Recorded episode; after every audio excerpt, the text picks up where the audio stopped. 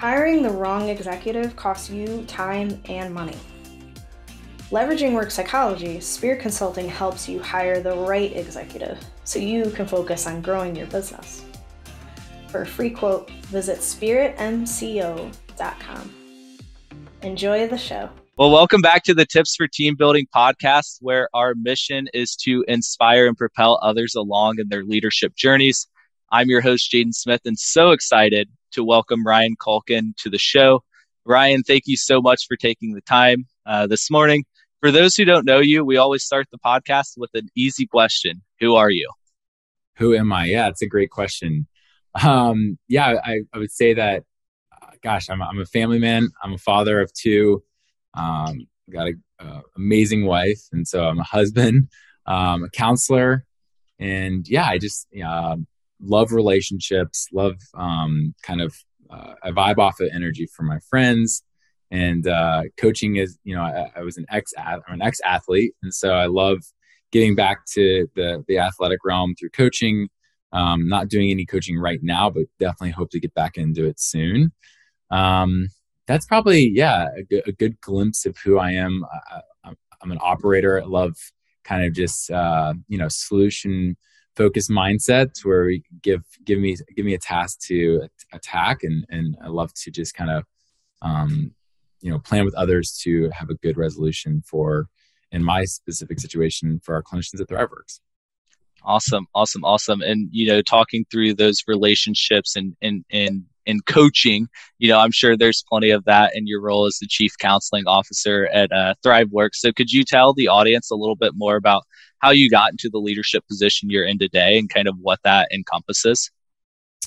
Yeah, no, it's a great question. Um, you know, early I was I was actually one of those fortunate people that kind of knew what I wanted to do actually in high school, uh, which is not always the case. I, I definitely had a passion for helping people and specific uh, helping uh, kids and teens that I felt like were just dealt a, a, a hard hand.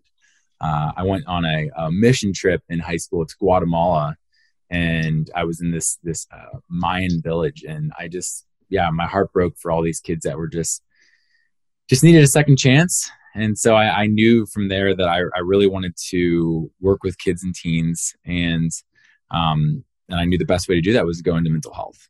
I didn't know what that meant at the time. I didn't know if that meant a master's degree or whatever. I just knew I wanted to help people.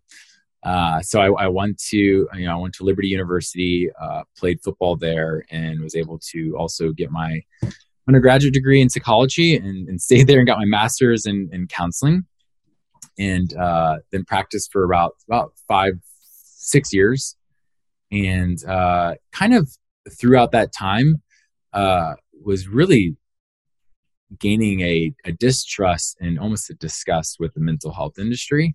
Uh, it was uh, at that time clinicians were burning out left and right, uh, and that was the way it was taught to me in college and and even through my first couple uh, employers was burnout is inevitable. It's going to happen, you know, and when it does, that's when you go to the admin side of the field. And I just thought that that was sort of ridiculous um, I just thought like if our if our doctors and our dentists and all our healthcare lines inevitably burned out, uh, what what would the world look like? Uh, but for counselors, it was like this, you know, that's normal, and so I really did not like that. And so at that time, I was actually in this, you know, in this crossroads of like, do I want to just not do counseling? Um, you know, you had companies that were focused on productivity so much and um, you know non-clinical departments being run by clinical people i just you know it just it just didn't make sense in terms of operational efficiencies that sort of mindset i love of you know let's let's do the best we can to support clinicians. And probably the best way to do that is to have professionals in that realm running that department. And so yeah i, I was seriously thinking about just going into ops somewhere else, and then I um, I knew uh, AJ Centore, who's our, our who's who was our CEO at the time and is our founder, um, through a colleague at a, a different um, job, and there was a ThriveWorks here in Lynchburg where I'm at, and I walked by it one night and I was like, "Gosh, this is this is how counseling's supposed to be." I was with my wife. I remember it's in our downtown area, and I looked in there. I was like, "This looks like a coffee shop." Like it's got super cool furniture. You know, n- sound machines aren't playing. It's like Alexa's playing, Coldplay's on. You know what I mean? And so it's like this is the kind of counseling I want to be a part of. And so I actually applied just randomly to a resident position, which is basically like an intern in mental health world, um, very similar to a resident in medical sense, but not as obviously intense. And um, I got the job. I was the first resident ever hired for ThriveWorks.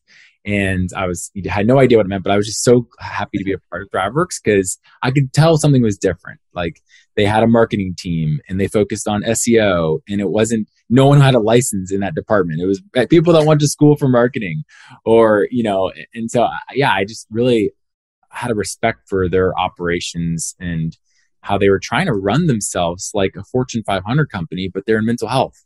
And at that time, there wasn't a lot of people doing that. It was like what I was talking about before, or you know, healthcare through uh, you know hospitals or residential facilities, and yeah, I just I, this there was this energy, and I was like I have to be part of this. This could be where I actually can you know execute my passions and also make sure that like I feel good about the business model, basically, right? And so yeah, I um, was a resident there for only like a short amount of time, like about six months. Uh, I, even though I was the first resident here, they weren't ready to to start sending me clients because they were still figuring that out. So I didn't have, I only had a short, a few amount of clients, and then we we started this position called the um, regional clinic director. It was the first of its kind, and it was basically a, a way of setting up the clinicians for success through advocacy and making sure that all departments were uh, united and moving in the right direction to make sure the clinics and clinicians were able to be successful with their clients. And so I, I got that role and uh, loved it. It was very, I had my background as a, as a therapist and I was able to, you know, know the, you know, the position they were in, understand how to support them before they even knew they needed support. Right. And then also marry that with what's being, what's the goal of the company and how can I get it to where the clinicians in the, both the company feel like it's a good decision for them, right? And so, yeah, I love that role. I was in that role for about uh, a year and a half, um, and then I was uh, promoted to be our executive clinic director to oversee all clinicians nationwide.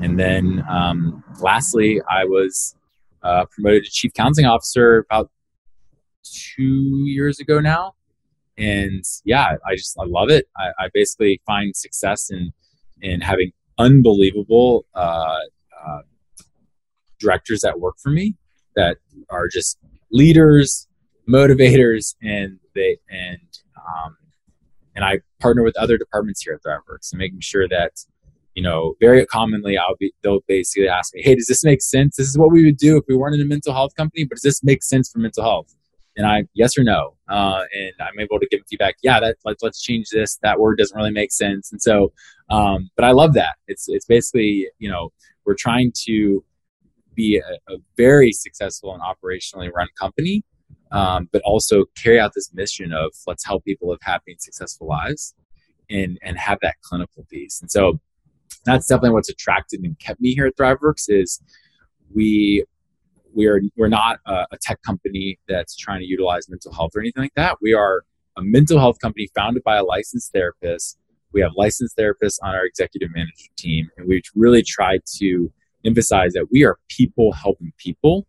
And uh, yeah, I just love that, and it's the best of both worlds for me in terms of you know exercise my passions and and, and making sure that um, yeah my skills are, are being able to be utilized as an operator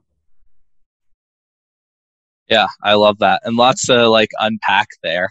Um, I love how you kind of get to service like that that checks and balance, you know, of like, hey, does this make sense from a clinical perspective as well? Um, because I think that you you so often see, especially like in healthcare, and especially those like areas of healthcare that are like you know private equity or venture capital backed you know those high growth very rapid moving you know organizations is sometimes it is all about those KPIs, the metrics, and the ROI that can you know come back um, from that investment. Yeah. Um, and being able to like have kind of the checks and balances of like, okay, Ryan, yes or no, like, you know, yeah. does this make sense? That's awesome. And you know, just kind of envy envy, and I'm sure you know many people you know in the audience do the fact that you knew what you wanted to do in high school.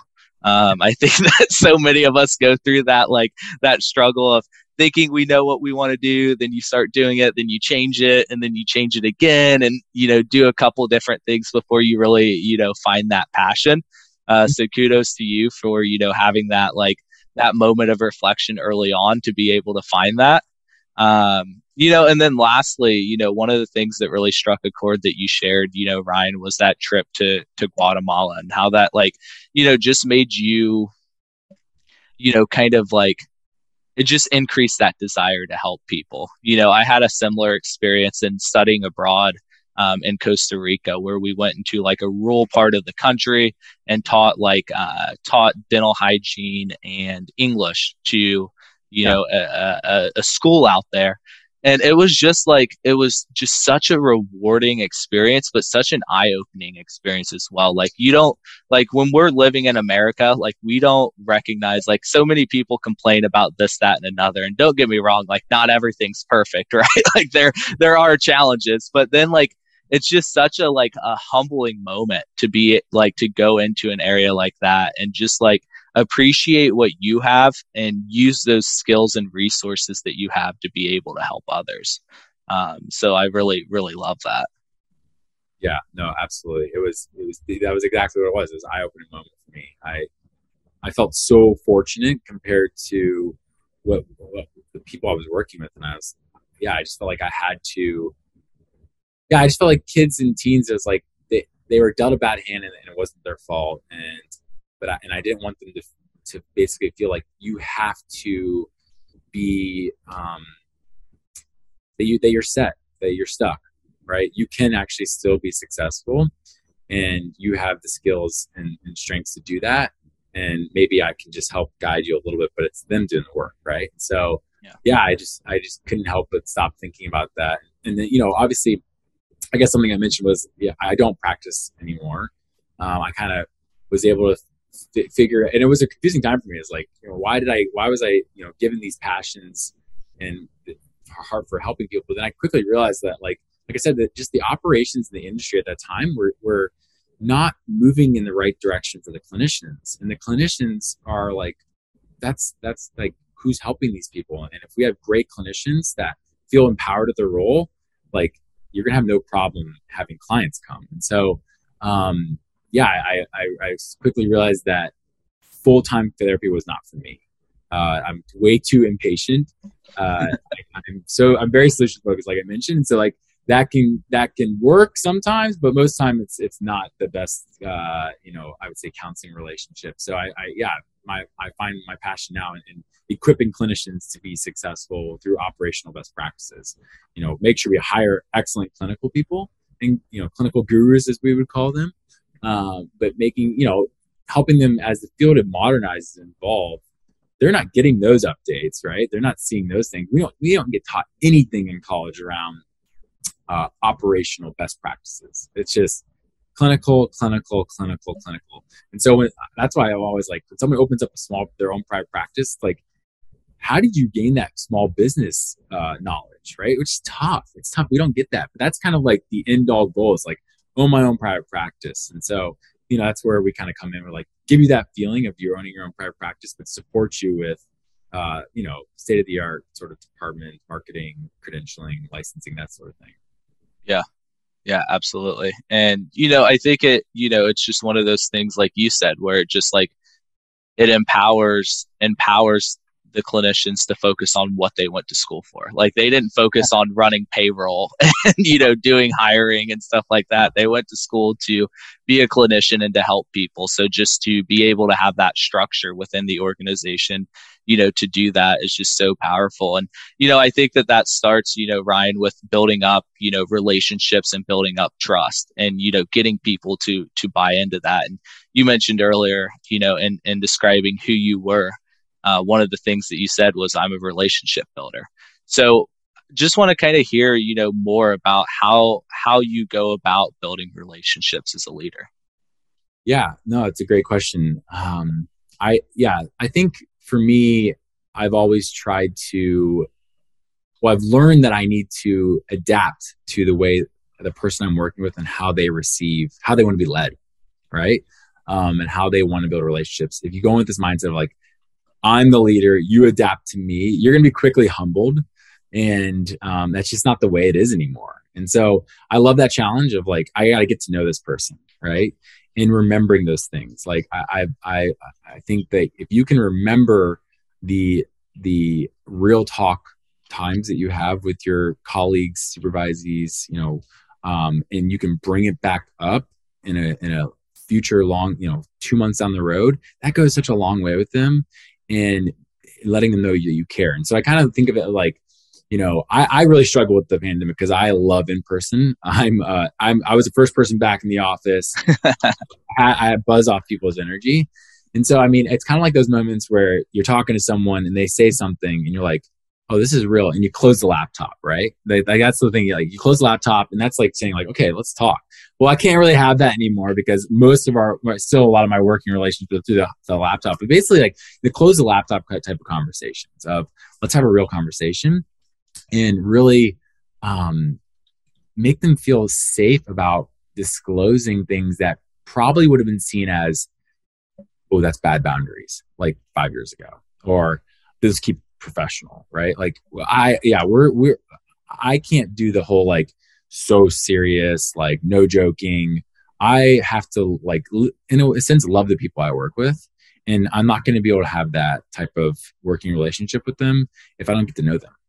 And so, um, yeah, I think, you know, letting people feel safe and, and, and, and disclosing those things and also make them not feel incompetent for showing their weaknesses. Uh, I think that's huge.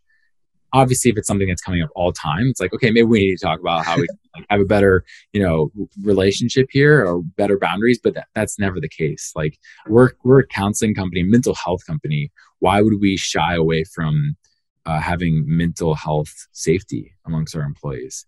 And we know that, you know, the biggest indicator of success in the counseling uh, journey is that relationship. If you can build a relationship, you're really going to uh, see a lot of a higher chance of success. And so, if they're confiding with me, that's showing that the relationship is improving, and that's what I want, and that's what my uh, you know directors want with their uh, employees. And so, yeah, I think just trying to have those real time, com- real talk conversations as much as possible has been something that I've found success with in, in, just building relationships and just having a genuine interest. If you actually don't think of it as like, this is a ploy or a play to get better in my position or, um, you know, be more successful, that's not going to work. Like, that's just like, it's just fake, right? And it, but if you can actually be like, I want to get to know this person, I want to know them, who they are, their family, their their their friends, their social life, it's yeah if you enjoy the people you work with i think that you just have way more success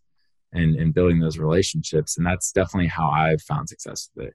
Sometimes i'm not I'm, I'm not good at all time right? Like you know things things are busy. And sometimes i'll i'll end a meeting and i'll reach out to that person like i i was brutal there. I was working while you were talking to me. Like let's do this over again. But realizing the importance of that i think is important. And um, i think a lot of people just miss out on that opportunity of like uh, so focused on getting the job done itself and not thinking about how you're getting the job done. And that's through the people.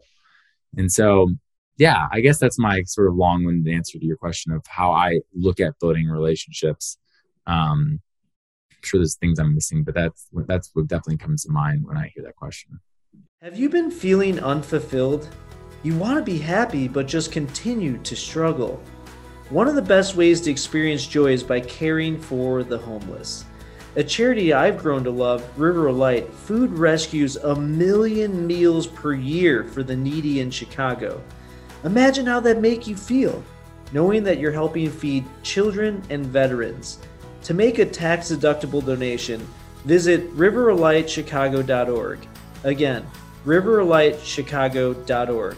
No one should go to bed hungry. Yeah, absolutely. And one one analogy that I've uh, you know I've used before on a, a, previous episode, and I think that it's so relevant here. Is like you were kind of talking about boundaries and getting to like know the genuine person and like things that might have been like you know taboo to talk about like five years ago or like not you know within the professional setting and you know the you know kind of example that i use is that like there is kind of that old mindset of like you know you've got you've got professional personal and then you have like the great wall of china between yeah. the two and there's no overlap nothing breezes over but realistically you know we have to rec- like realize that it's probably more like a chain link fence you know the wind blows and things are coming from one side to another and you know that's going to you know allow you to build deeper relationships but then it also allows you to like recognize when people are struggling like it may not be professionally related it may be personally related right?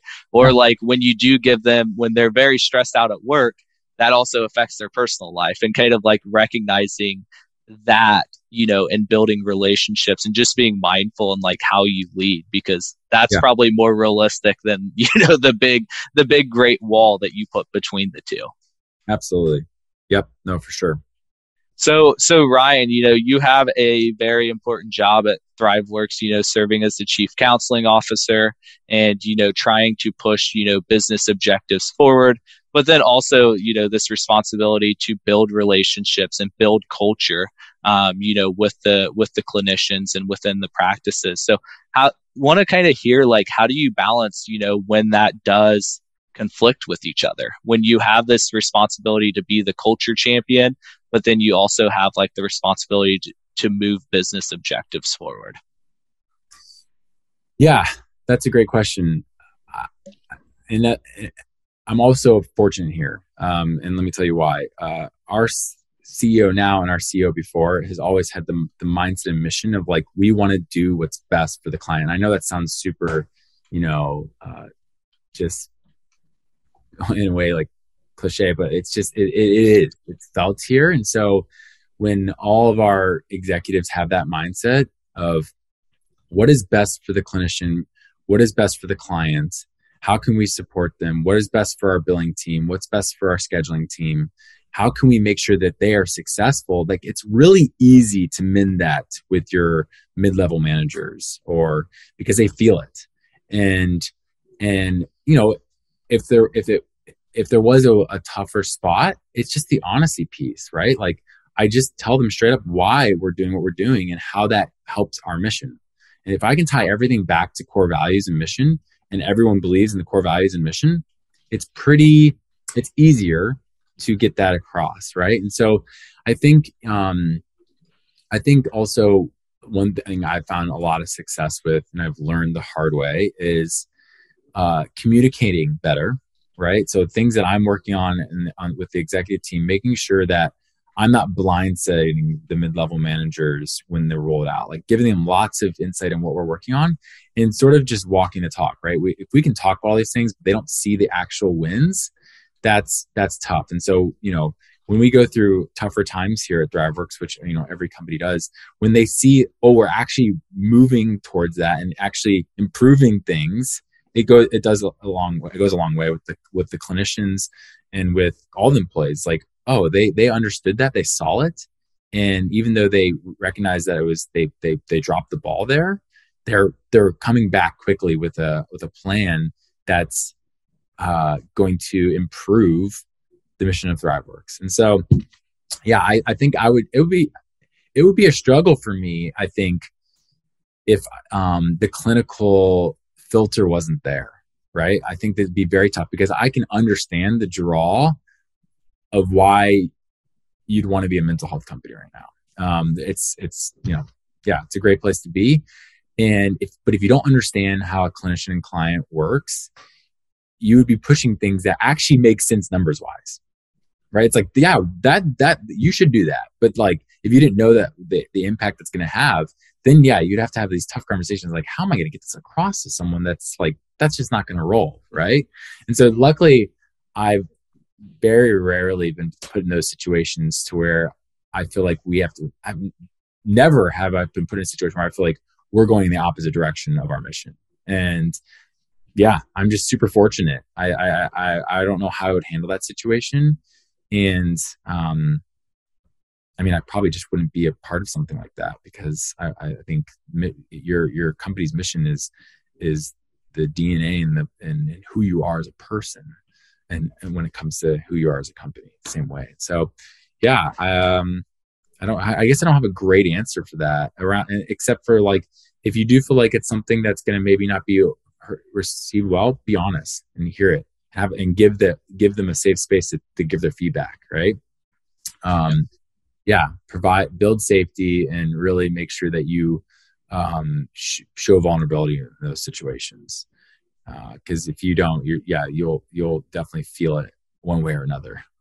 Yeah, and I love that. I think you know, um, I think just providing, you know, like you said, providing the information, but providing the why and then tying it back. You know, that's I think that's where like a lot of people struggle is they're just like, hey, we're doing this because X, Y, and Z um, and maybe they do provide the why, but maybe that why doesn't align with the mission or the values. So just finding ways to, you know, even if it is something that's different, it's a change, you know, it's something that might not be, you know, popular right away.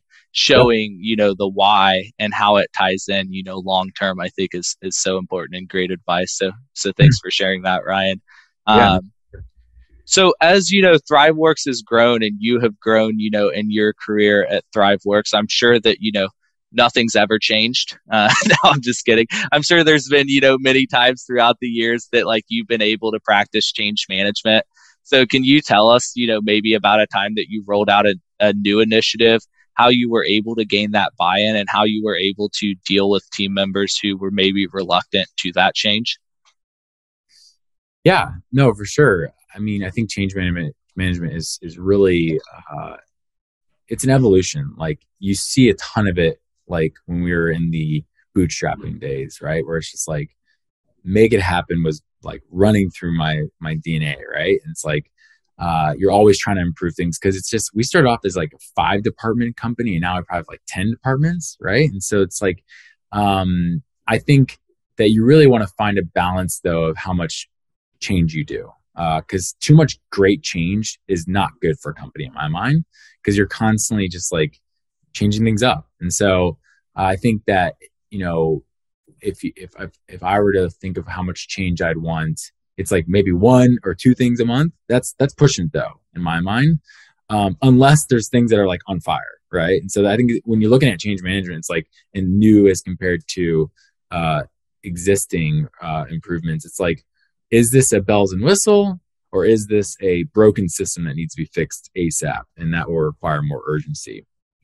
Uh, the way we look at change management here is to fully understand the problem uh, and, or the reason for the change management. So, um, you know, I think a lot of times, and I'm guilty myself, I think I know the answer to why something's broken, especially if it has to do with clinicians or clients. I've learned that as we've gotten bigger, that's not always the case. And getting the clinician's feedback is huge. Getting the client's feedback, surveys, finding out actually what needs to be improved is huge. So, exhaustive discovery. And even though that took a while for me to get used to, because in the old days, it was like, no, I want to change this now. I want to fix it now. Right. But it's like, that's not always the best thing to do. Right. And so, um, fully understanding the issue, and, and or the, the, the problem statement basically. And then uh, developing a great plan and get, making sure everyone is involved that needs to be involved. That's something that i would sometimes forget or we would forget here at thriveworks or any company. It's like oh i, I didn't realize how it's going to impact you guys. I should have you know contributed or got you in the contributed column there. Um, and then um, then rolling it out in a way that like it goes back to what i was talking about the walking your talk, right? And showing them that you're you're improving it. Um, yeah, that's that's sort of how we've done it in the past. I think when we f- feel like hesitancy or or um, not no buy-in, I want to understand. I've always told my uh, directors like, if you don't believe in what I'm saying, let's hash it out. Not that I want to change your mind, but I just know that if you don't believe in something that you're doing as a manager, it's going to be really hard to get buy-in from your people, the people that report to you. right? I just, right. I had, that's how, I, that's why I have had success is because like I was able to believe in what we were doing. And then that belief, it's just infectious. It goes everywhere. And so I love those moments of like, okay, you don't feel good about this. Let's talk about it. And it, a lot of times it's mostly just confusion, not understanding what's going on. And, um, and so I think, yeah, just really having like a real talk moment again around what's, what, what, where is this coming from? Let's talk about it. Why do you feel this way? And not like, hey, you just need to get over it because that's not going to have an impact. I want everyone to believe in what we're doing and because i just know how impactful it is when you're trying to spread that across a company so yeah yeah just offer that that safe place for them to give feedback and uh and then sometimes i learn from them oh that's a great point right and so go back to the you know the the if there's a task force that's working on it hey this is feedback we heard can we get this in version one or is this version two uh, usually it's version two because we're you know we don't want to delay something, but that's all, that's that's good enough, right? It's like knowing that you, your feedback was received and it's actually something we think is going to actually improve what we're trying to roll out. That's going in version two for sure. Uh, if we can get it in the MVP, that's awesome, but sometimes that can be tough.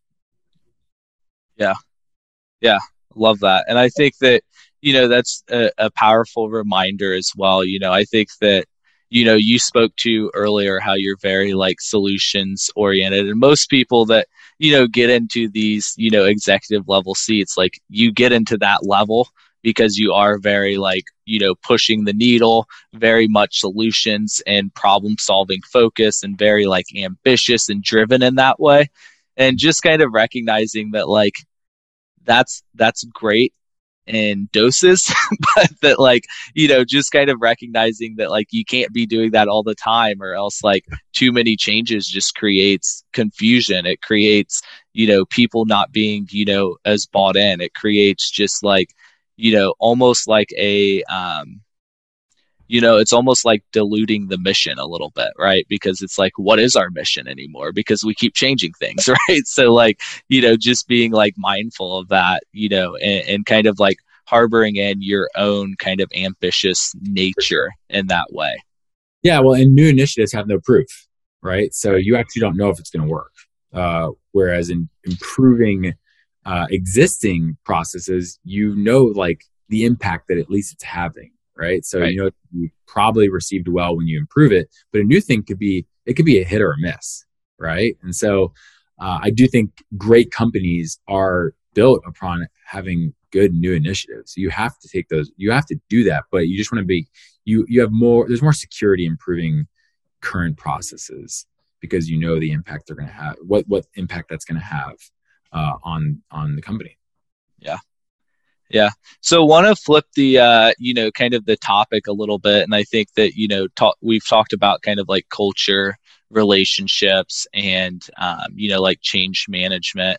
Um, want to talk a little bit kind of about performance management and your your kind of approach there. And you know, I think that as a as a trained counselor and clinician, you're kind of drawn you're drawn here by this like natural inclination to want to help people um, as a leader if we you know like it's kind of like drawing that like fine line because sometimes as a leader if we like just want to continuously help like it can just you know blind the facts of a situation as well right? Like there's only so much that we can do. We can take you you know to the uh you know to the pond but we can't make you drink the water um, yep. So you know th- this inclination to you know give support can sometimes be you know a lost cause for someone who might be in the wrong seat on the bus or just not a fit on the bus in general.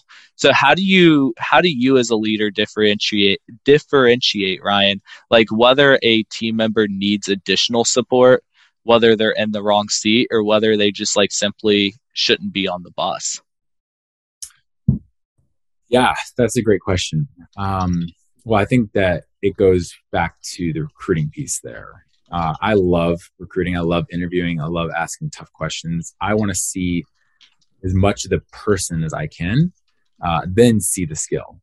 Uh, and so I think when it comes to putting someone in the bus, it's it's really around culture and, and, and who they are as a person. The seat is more like, yeah, more related to the skill.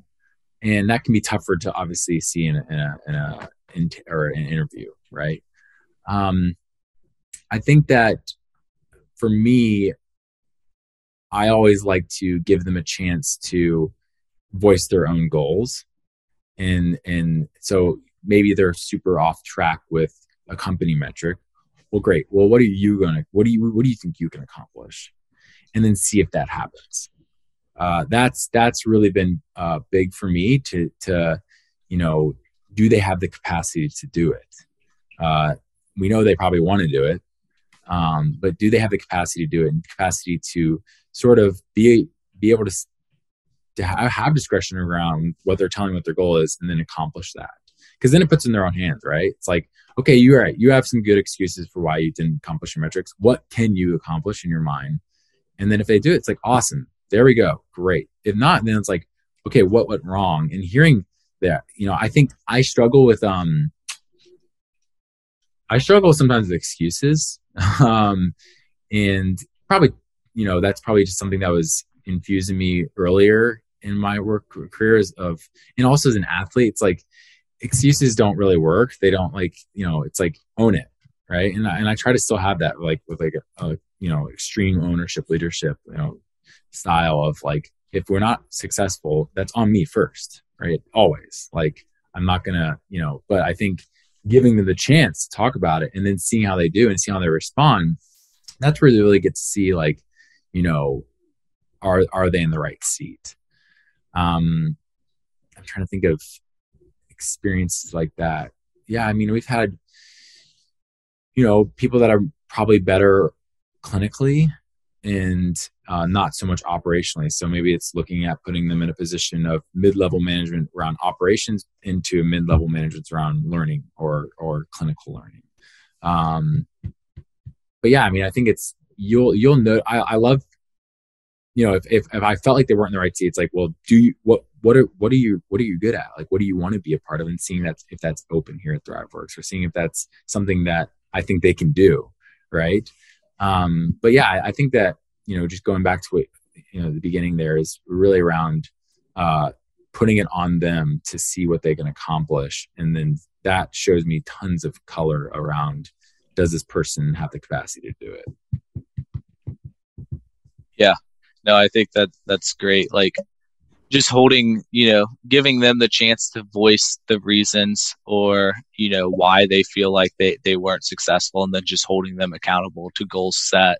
Um, I think that's so important. Like you see so many times in organizations where like goals are set by the leaders, right? And like the, the, the team members, the mid level managers, whatever, you know, it may be in that case, like don't have as much say in that goal.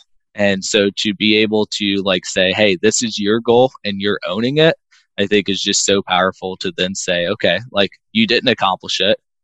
You set the goal. so like what what's going on here? And you know, gives you kind of like some some good insight there.